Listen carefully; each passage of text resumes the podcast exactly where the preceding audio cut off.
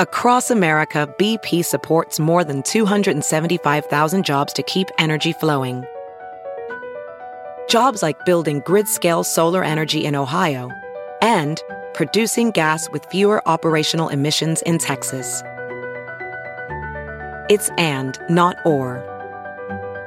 See what doing both means for energy nationwide at bp.com slash investing in America.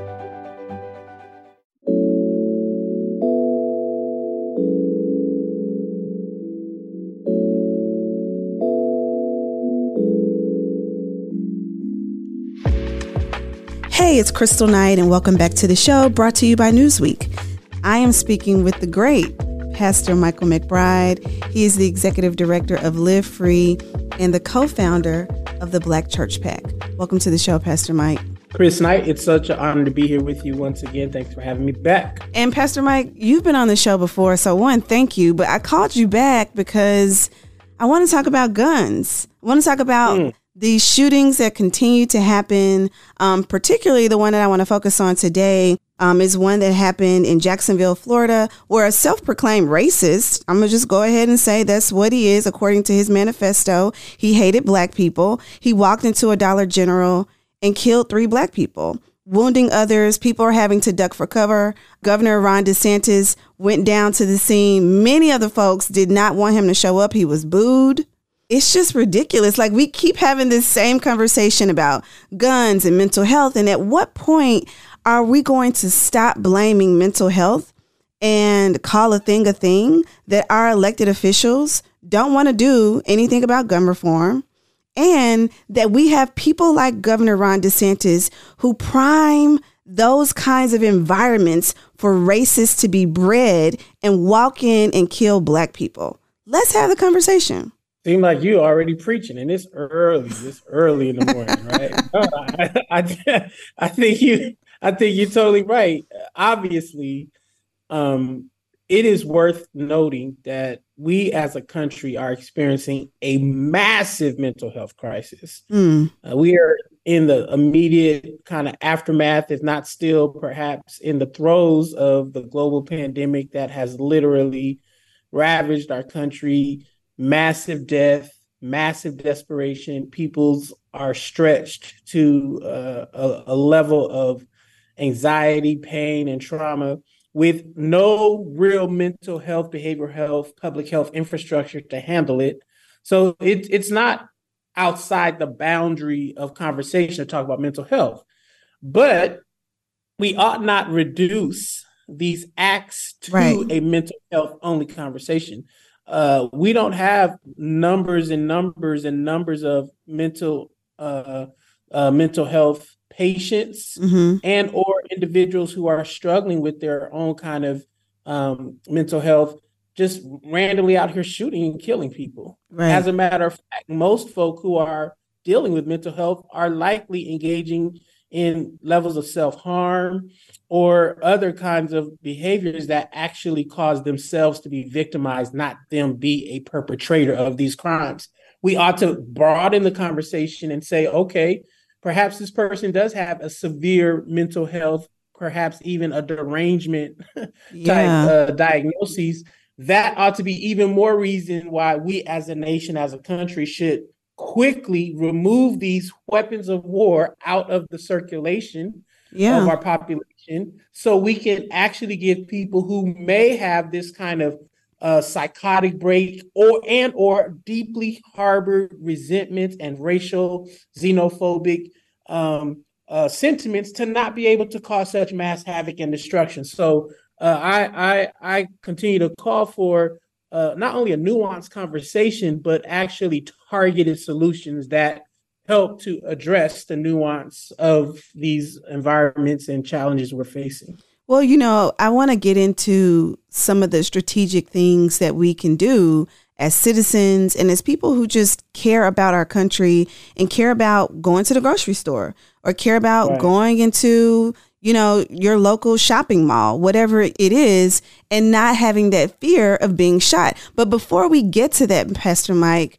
we also have to address in North Carolina in the same week at a university, students were seen jumping out of windows because there mm. was a gunman at large who obviously had some issues with one of his advisors and shot her.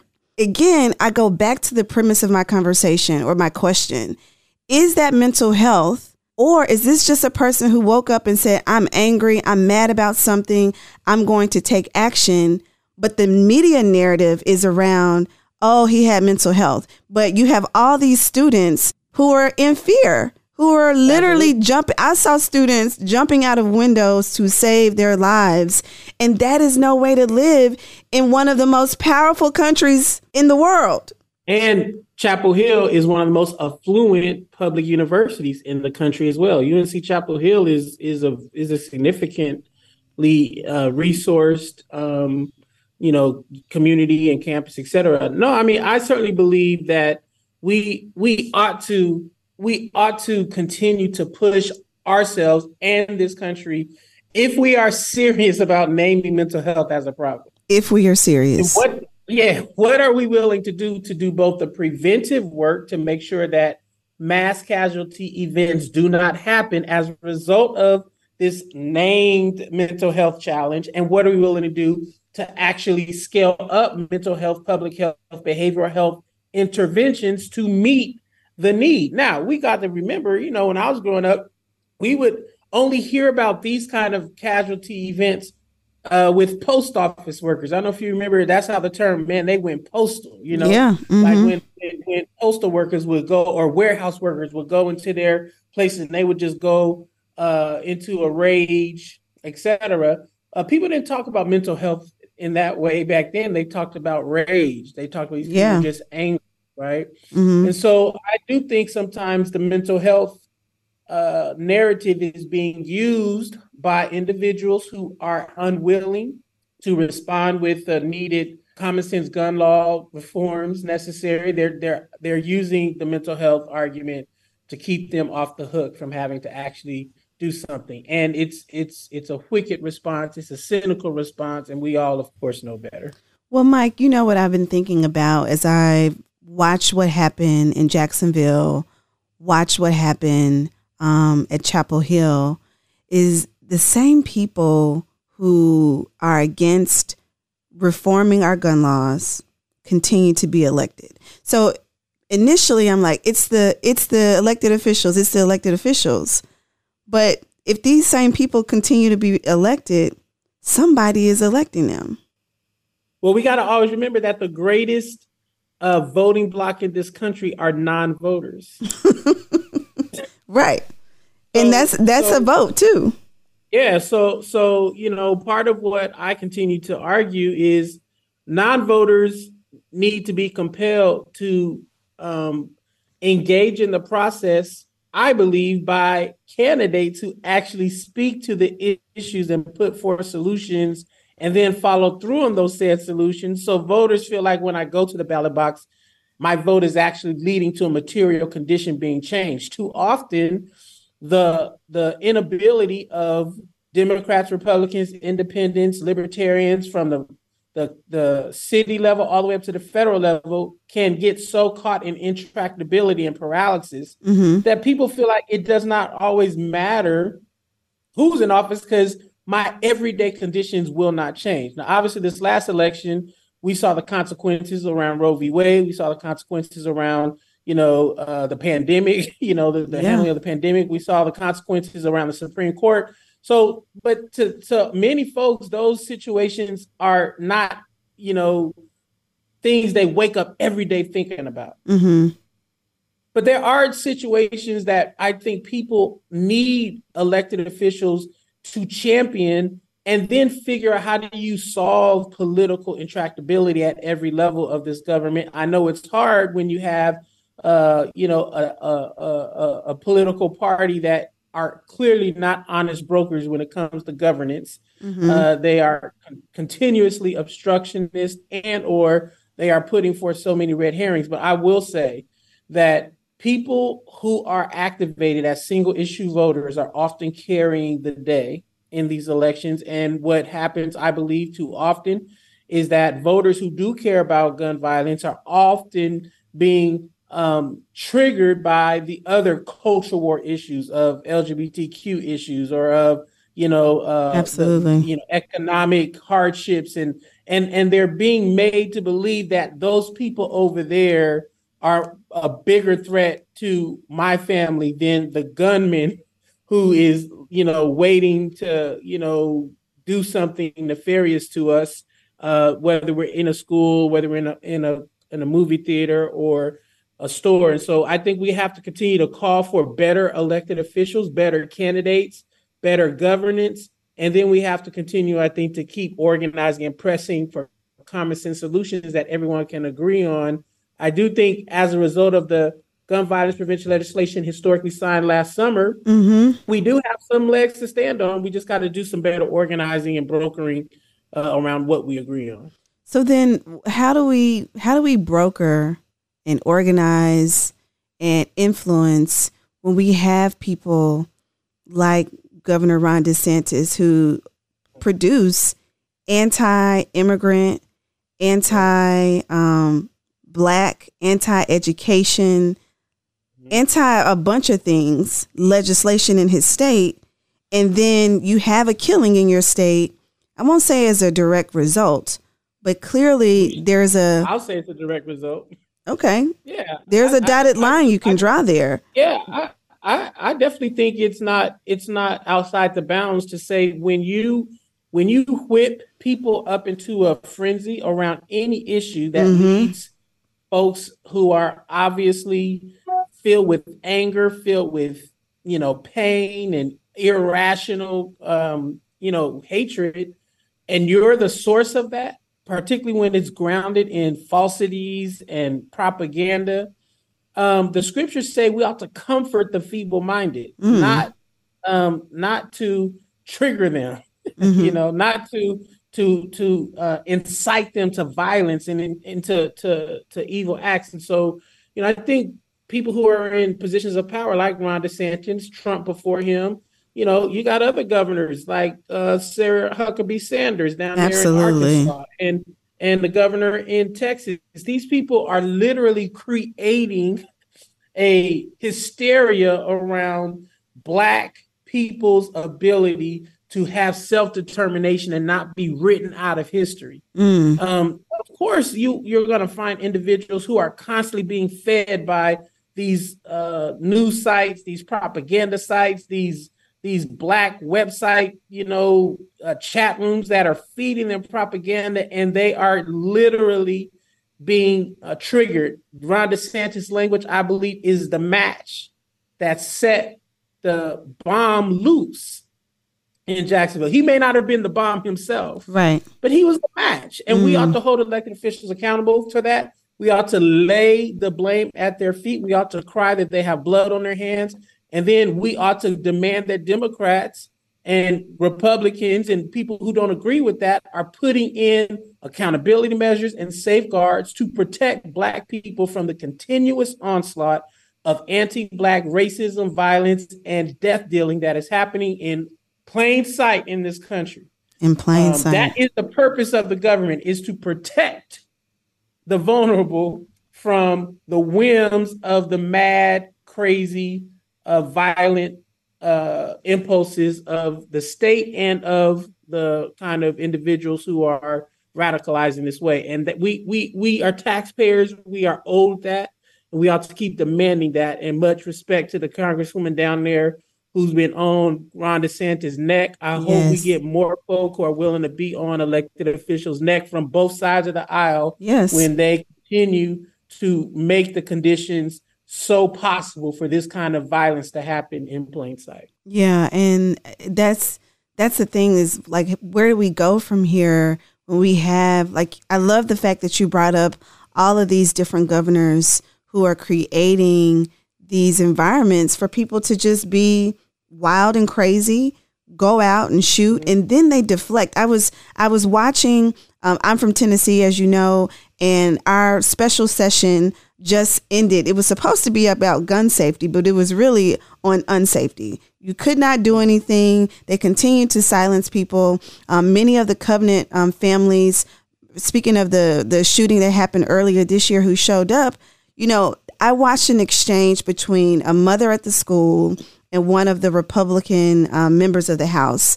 And instead of talking about gun policy, he talked about the shooter being trans, identifying as a trans man. And again, I just kept thinking, this is deflection. It doesn't matter how the shooter identified. Mm-hmm. The fact is, nine people died, and the state has still yet to pass any meaningful gun legislation.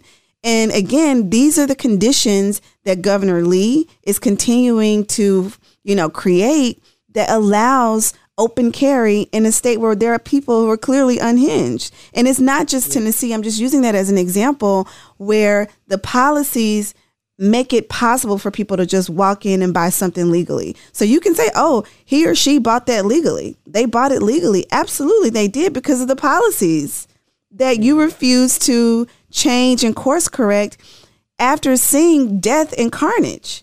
And I just it's I'm frustrated about having this conversation over and over again because it just feels like people don't care. Well, people people people do care, but not enough people with the power to change um, the legislative frameworks care. Who you know, and and I think it's really important to you know as a faith leader, um, someone who you know obviously comes out of a long history and legacy, multi generational of of of black church Pentecostal kind of church sensibilities. We need better preachers. We need mm. better pastors. We need better faith leaders. Because the reality is, unfortunately, as I did some research about Tennessee, Arkansas, uh, or these folks, like you know, the Go- Governor uh, Sarah Huckabee Sanders claims to be a Christian. They all do. Her father claims, you know. So I want to ask, what brand of Christianity is this that seems to have such a vampire-like thirst for blood flowing in the streets, yeah. while they are the ones who have the power to turn the faucet off? It yeah. is a brand of Christianity. Frederick Douglass says um, he loves the peaceable Christ, but this Christ of America is literally the worst possible um, comparison to the Christ that he reads about in Scripture. A paraphrase, mm-hmm. obviously, but we have to, I think, call out and continue to call on these evangelical pastors in every tradition, in every you know color, every state. You have to disciple your people better. Mm. You have to mm. disciple members of your church to number one, not be so filled with fear that you need to worship at the altar of a gun in order to feel safe. Mm. You have to be willing to demand that the elected officials who attend your church um, don't feel comfortable coming into your church if they are willing to let this kind of carnage happen and they, as you say, continue to deflect. We have to call on the churches to actually follow the peacemaker, whose name is Jesus, who was indeed uh, a criminal executed by the state. They got to get a lot more proximal to the Jesus of history and not the Jesus of the slave holding, um, you know, whipping, raping, murdering, mm-hmm. uh, you know, Western Empire Jesus. And so we need better faith leaders. We need a better faith, um, and particularly in some of these places where people of faith, particularly Christians, uh, have a dominant hold on government. Mm. Um, I know people want to talk about you know, separation of church and state and all that stuff. I want to talk about that too, especially if the folk, you know, who are in office are just full of fear, wicked, you know, mismanagement, legislation. We we need to have a better conversation around that. So absolutely, I, I do think we we need to we need to we need to raise the temperature, you know, and and not get get thrown into despair, not feel like we're helpless. We aren't a people without hope but we got to keep responding. We have to match the intensity of the the kind of violence that is is is swarming around us, and I do believe we can do so with the uh, emerging coalition of the willing who believe in peace and and healing and and and, and justice. Yeah, and hopefully those coalitions are rising all across America in every jurisdiction and state, um, and particularly in our state houses, because when I look at a lot of what's happening, these same elected officials get up and quote a scripture or they get up and say a prayer.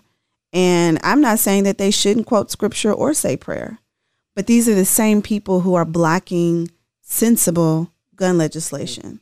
They're yeah. blocking money for community violence intervention programs. They're changing the narrative around um, how people are being prosecuted for crimes. And so, again, these same folks who are spirit filled, faith filled, allegedly filled with the Holy Ghost are the exact same people who don't do anything. They are silent in the face of death.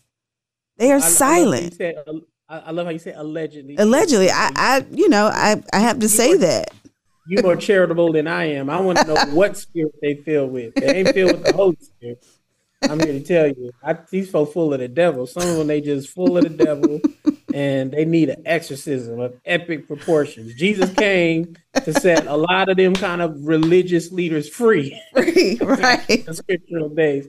But you know, I, I, do think we have to keep asking ourselves, what is it about this country? Mm-hmm. Me and Phil Agnew, wonderful young uh, brother organizer out of Florida, we used to talk about this a lot during the Ferguson uprising days and beyond. What is it about this country that has the populace of this country so filled with hate and anger and violence that we are willing to unleash that on one another indiscriminately. Yeah. You know, like what what is it about the soil of this country that is so contaminated with all of this violence and and and othering and and and etc. And then we claim to have the presence of all this faith and and and religious practices I think there's a dissonance there. There's a hypocrisy there. There's a lot of self interrogation we must do as citizens of this country and commit that we will not participate in any act of violence against another human being.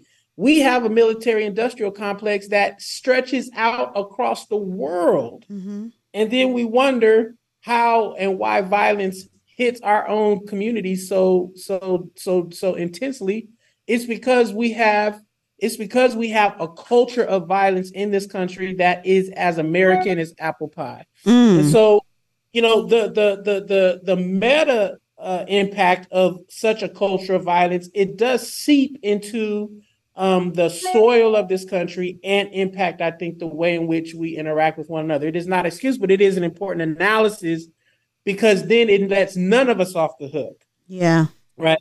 All of us have to ask ourselves why as a country are we so committed to violence? Yeah. why are we so committed to weapons? Why are we so committed to retaliatory uh, lethal responses to perceived or real uh, uh, uh harm or problems that are caused to us? And i think we are a uniquely violent country in the world. Yes. King mm-hmm. says that we are the greatest exporter of violence in the world, the United States government, our government. Mm. So, you know, it ought not surprise us that we have individuals in this country, from Pookie to the white supremacist terrorists, who are too often surrendering themselves to violence to respond to real or perceived situations where they feel aggrieved. Um, we need to ask serious questions about that. And may I also say, you know, in California, we just had a terrible weekend of, particularly in the Bay Area, young people, hundreds of young people turned out to a movie theater to watch a, a movie, and it turned into um, a, a, chaotic scene. One young person was stabbed in the neck. A sister, Jeez. a young brother, dropped his gun that was in his pocket. Twelve years old, the gun went off, shot somebody, and the way the news described it was hundreds of children or kids uh, rioting and fighting at the mall, when in reality it was likely a few kids. Um, right. And now they're trying to criminalize all of our children um, in the same way that they did in the 90s by calling all these black kids super predators, which led to another act of systemic violence against black people in this country in response to the crime issues. And so we have to, a responsibility in this country to ensure that we are having the proper narratives related right. to how we address violence in our communities. We extend grace to a racist mass shooter and throw the book at a young person in our communities who uh, are dealing with all kinds of social, mental, emotional challenges. Let's balance this a little bit. Right? Yeah, yeah. For, a massive ceasefire Mhm, of mhm. violence in our country, in our communities, and abroad. And let's invest in healing and wholeness and wellness. And let's let's reject racism, xenophobia. Let's reject all the anti-homophobic, all the homophobic, transphobic, you know, sexist, you know, misogynist. Let's let's let's let's throw all that stuff out of our being and let's have a country where we can really love on people, love them into wellness and wholeness. I think that has to be a part of the solution for sure. Yeah, well, that's I, I I know our time is running short, um, but I think that that's a good a good really conclusion. And you talked about grace, Pastor Mike, and it it struck me as soon as you said it about how we, you know, allow for grace for white supremacists, and I couldn't help but think about um, Mother Emanuel down in South Carolina, and again how um, the killer uh, was was given food and was Right. gracefully walked and taken into custody um, when black people um, at traffic stops. I'm thinking about the brother in Minnesota um, Right. who was shot. You know, Right. not even didn't harm anybody. Um, self, um, you know, recognized that there was a weapon in his car. You know, let the Philando. Philando Castile, thank you, and, and let the officer know it was still killed. And so when you talk about grace, yes, we need more grace. Absolutely. But I get frustrated when I see grace for one and not for all. Um, I get well, frustrated when I see the narrative for one and not for all. And so, again, all of this is around guns still. All of it is still surrounding guns. Um, but it's frustrating to see these narratives, to see the way people talk about killings and murderers, white versus black versus Latino versus Asian versus whatever, othering. And there's grace for some and not grace for all. Right. Well, when when when we have grace for some and not for all, we have injustice. Come on. So we need grace and justice. Grace and justice.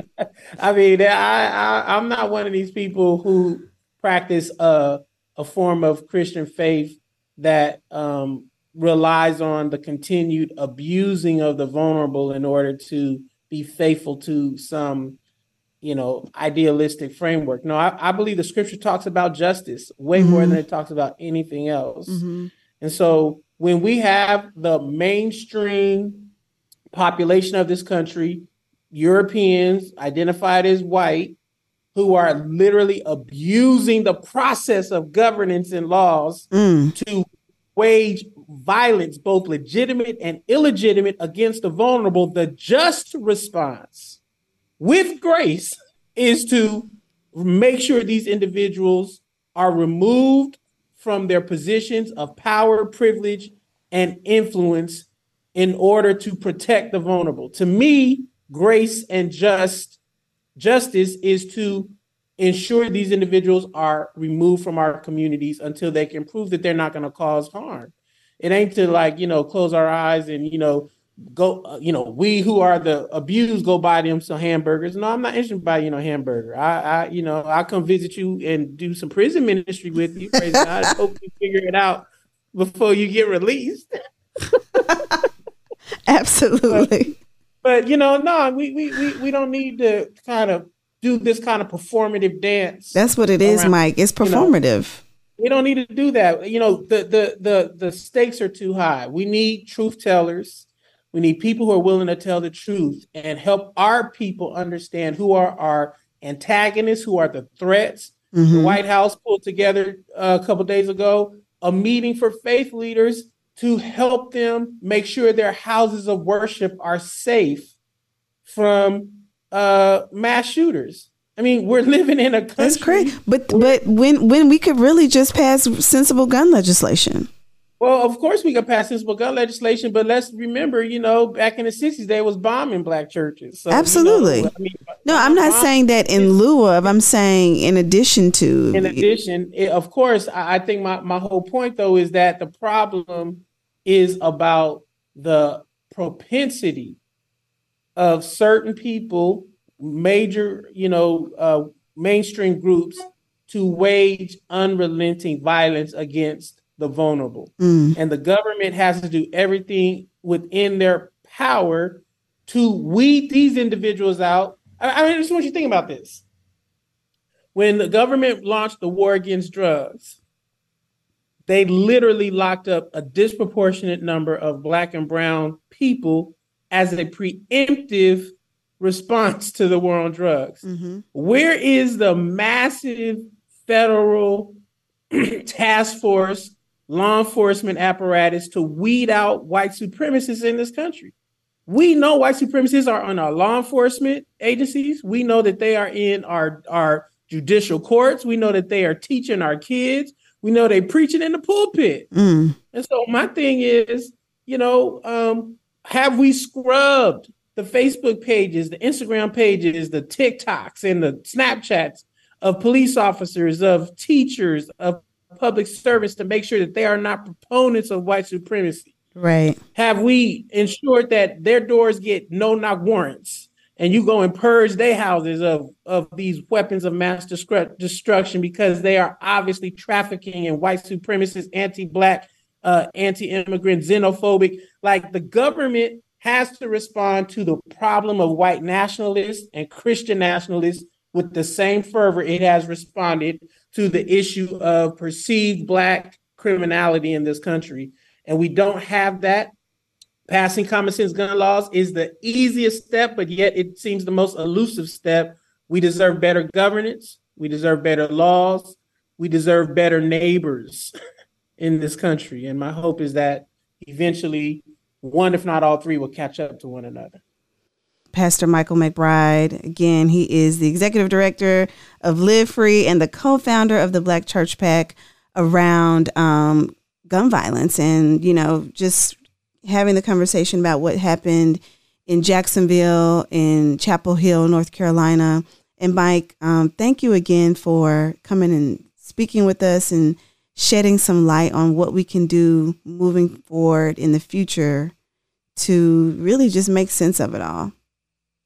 Well, it's it's an honor. Thank you, and thank Newsweek for giving you this important platform to get everyday voices out. Um, I love to have you all consider joining our work, you can go to livefreeusa.org and sign up, be a peacemaker. Uh, we're advocating for common sense gun laws. We're advocating for increased funding for CVI programs. We're advocating for criminal justice reform. We're advocating to make sure people have access to the ballot box. So wherever you are, get in, fit in with us. Person of faith or no faith, there's room at the cross for you, as they used to say in the old black church songs. We love to rock with everyone. Um, it's been a pleasure, Kristal. You are a gift to us all. Thank you so much, Pastor Mike. I hope you enjoyed this episode of The Kristal Knight Show brought to you by Newsweek. The best way you can support us is to give your five star review on Apple iTunes and be sure to subscribe wherever you listen to your favorite podcast to The Kristal Knight Show.